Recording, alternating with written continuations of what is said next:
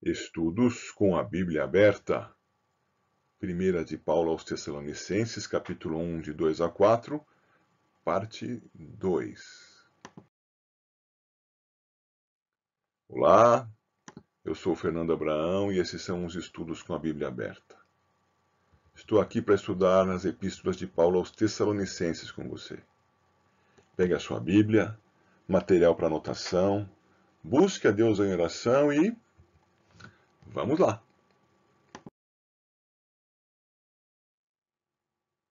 Nós já vimos a brevíssima introdução e no capítulo 1, verso 1, prefácio e saudação. Começamos a estudar algo do trecho de 1 Tessalonicenses 1, de 2 a 4, e hoje, com a graça de Deus, vamos trabalhar para concluí-lo. O tema proposto é Motivos para Paulo orar. Vamos em frente.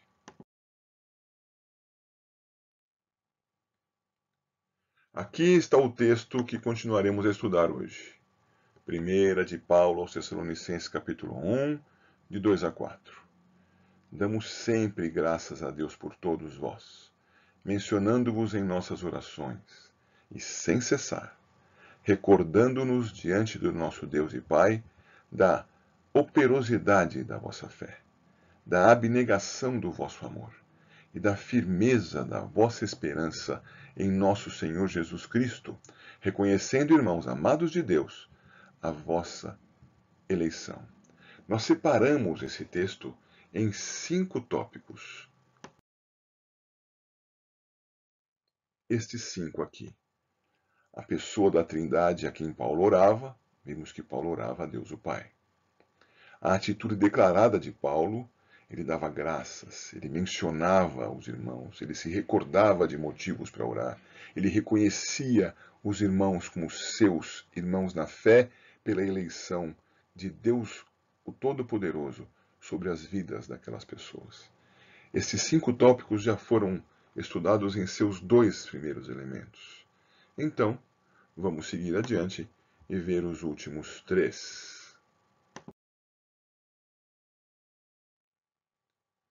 O terceiro tópico é o sentido das expressões sempre, todos e sem cessar nesse texto. Nesse ponto, nós precisamos ter muita atenção. As expressões de Paulo aqui apontam para o uso do exagero em sua afirmação. O objetivo desse exagero é demonstrar o valor que a oração a Deus e a redenção dos irmãos possuíam para ele. Mas certamente Pense comigo.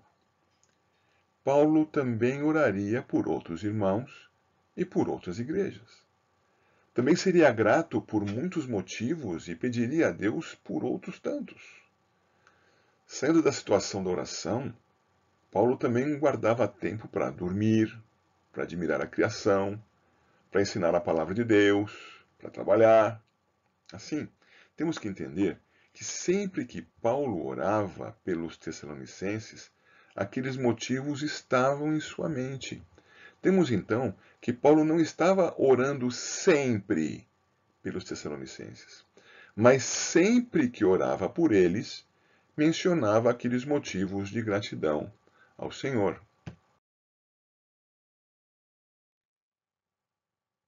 Seguindo adiante, nós vimos agora o nosso quarto tópico Gratidão pelos sinais da redenção em Cristo. Chegamos aos sinais manifestos nas vidas dos Tessalonicenses e que motivavam a oração de Paulo com gratidão ao Senhor. São três importantes sinais. O primeiro sinal, citado por Paulo, é o da operosidade da vossa fé.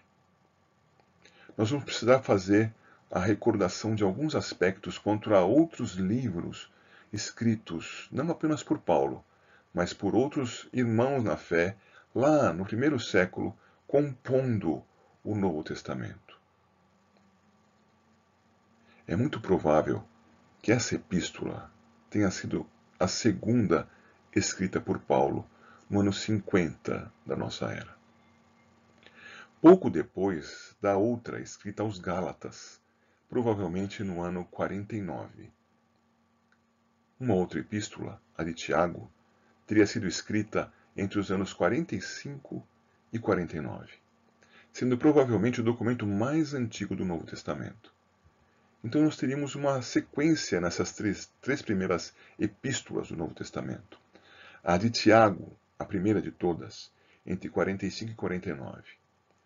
A epístola de Paulo aos Gálatas, no ano 49. E a primeira epístola de Paulo aos Tessalonicenses, no ano 50. Qual seria o ponto aqui? É que há quem insista em opor os ensinamentos de Tiago e de Paulo. Mas veja só que maravilha. Tiago escreveu: Com as obras te mostrarei a minha fé. Tiago 2,18. E Paulo escreveu, e acabamos de ler: Damos graças a Deus pela operosidade da vossa fé. Observe que as palavras obras e operosidade possuem a mesma raiz, tanto lá no idioma grego, quanto aqui claramente visto em português. Ambos tratam da mesma coisa, tanto Tiago quanto Paulo. Assim, é motivo de gratidão a Deus que alguém mostre a sua fé por meio das ações coerentes e piedosas que pratica. É Deus quem diz na Bíblia, por meio dos autores inspirados: a fé sem obras é morta. Que a nossa fé, irmãos, seja percebida por nossos, nossos atos, por meio das nossas ações.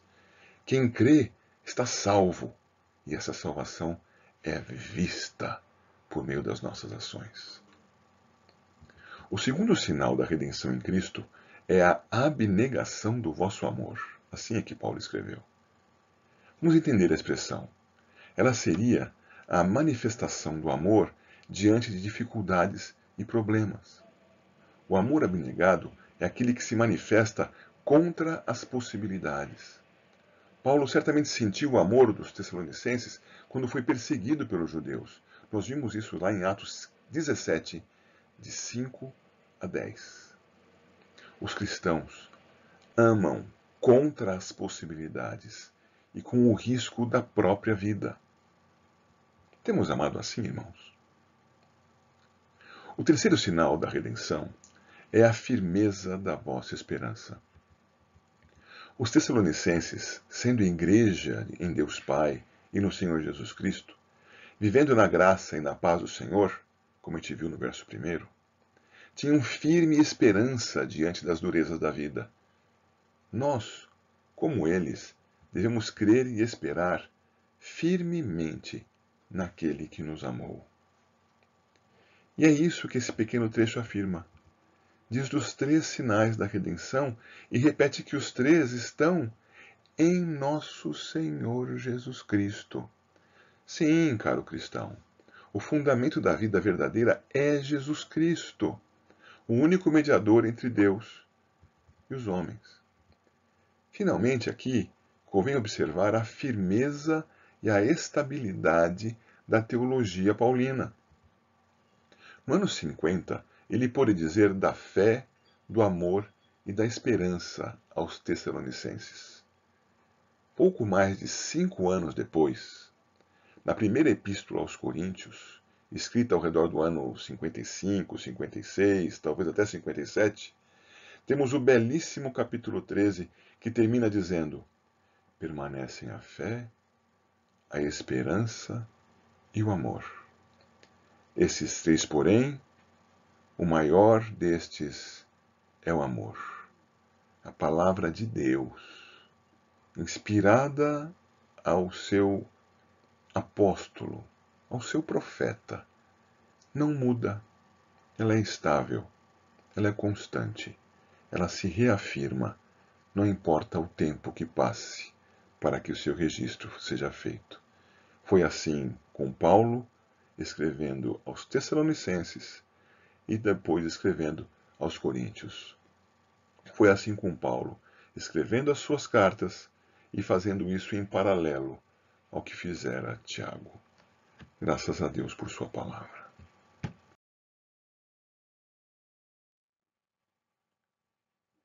Agora, indo para o nosso último ponto, que é de gratidão pela unidade dos eleitos de Deus. Este último ponto vai tratar sobre a gratidão de Paulo, que se manifesta num reconhecimento promovido pelos três sinais que acabamos de mencionar: fé operosa, amor abnegado e esperança firme. Ele assim reconhecia que os cristãos tessalonicenses eram seus irmãos. Ora, conforme o ensino do apóstolo João, João 1, versos 12 e 13, são filhos de Deus apenas aqueles que nasceram da vontade de Deus. Logo, Paulo e os cristãos de Tessalônica eram nascidos pela fé em Cristo, tendo-o recebido como o Verbo de Deus encarnado pela vontade do próprio Deus, e ele diz mais, que os amava eram a mesma família, eram unidos em Cristo e um só povo. Paulo era grato a Deus pela unidade da família do Senhor em Cristo. Mas há mais. A palavra usada por Paulo ao final do verso, reconhecendo a vossa eleição, reforça o sentido da família dos redimidos. É a mesma palavra utilizada pelo apóstolo em Romanos 9, 11 Romanos 9, aquele capítulo que começa a sessão sobre a predestinação no registro de Paulo aos Romanos. Romanos 9,11 é um texto em que o próprio apóstolo afirma que os gêmeos Esaú e Jacó ainda não eram nascidos quando a eleição de Deus se manifestou, não por obras, mas por aquele que chama. É muito impactante percebermos que a fé é fruto da escolha amorosa e livre de Deus, a eleição, e que ela se apresenta na vida do redimido pelas obras. Paulo reconhecia ser, pela graça e eleição de Deus, membro da mesma família dos cristãos tessalonicenses. Deus conceda que as nossas vidas exponham os sinais da redenção e assim demonstrem que somos da mesma família, a família de Deus em Cristo Jesus.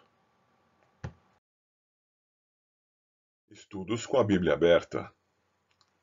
No nosso próximo encontro, esperamos trabalhar com o versículo 5. Se Deus quiser, até lá.